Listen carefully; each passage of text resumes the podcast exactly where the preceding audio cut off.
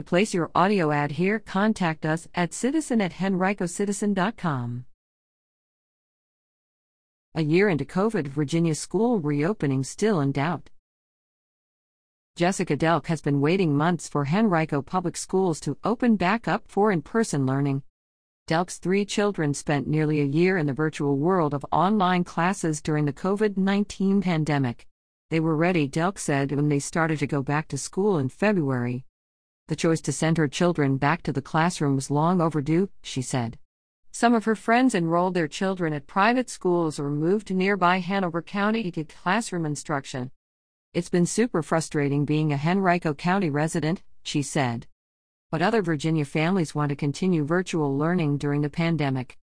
I only have about five to eight kids coming back per class, said Jen Stroini, a high school social studies teacher in Henrico County. Everybody else has remained virtual. A year into the COVID pandemic, educators and lawmakers across Virginia are still grappling with how to provide a safe, stable, and enriching in person instruction for 1.2 million public school students. Some families worry about the long term consequences caused by a year of spotty, virtual learning. Others feel safer to ride out the pandemic and school year at home, concerned whether schools can keep their children free from the virus. Governor Ralph Northam has called for all schools to offer some form of in person learning by March 15.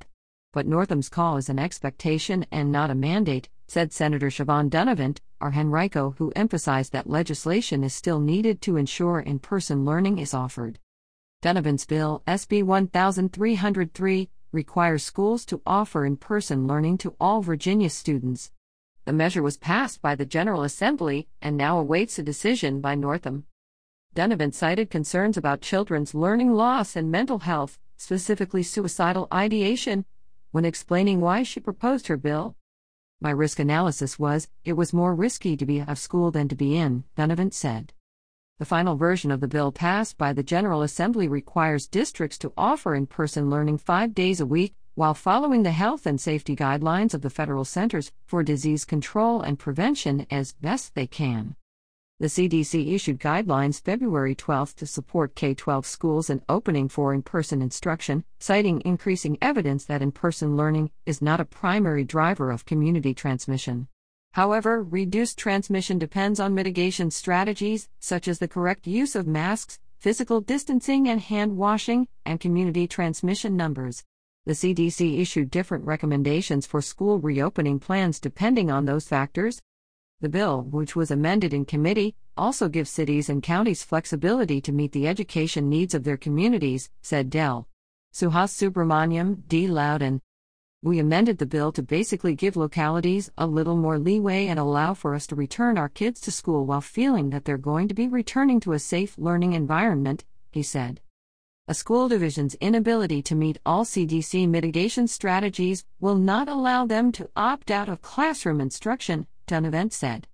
So many of these school divisions have said, well, we can't follow these mitigation strategies as much as we want to and open schools, therefore we will not open, Dunnavant said. This bill says you will open and you will use mitigation strategies as best you can, but you will open. Lawmakers rejected calls to make the legislation effective in the current school year. If approved, the law will take effect July 1st. Frustration has been mounting for parents, educators, and legislators across Virginia as they wrestle with how best to teach students while keeping children and school employees safe during the pandemic. Inconsistency among school divisions, even though separated by a single street or block, has provoked anger and resentment, along with deep concerns over children potentially left behind by virtual learning. Del. Jason Miyares, Republican Virginia Beach, said foregoing in person learning has shut down avenues to success for lower income students. Wealthy families can afford private tutors, he said. They can afford to put their kids in private school. Middle class families working multiple jobs cannot afford a tutor or spend extra time helping their children, he said. This has been devastating for them. Reopening policies and COVID safety precautions have varied throughout the state.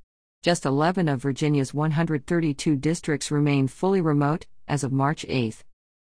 COVID safety measures in Virginia schools have included mask wearing, installing clear plastic shields on desks separated by 6 feet, having children eat lunch in classrooms rather than cafeterias, and holding some parts of the day virtually for all students, including specials such as physical education and art, to limit interactions in schools.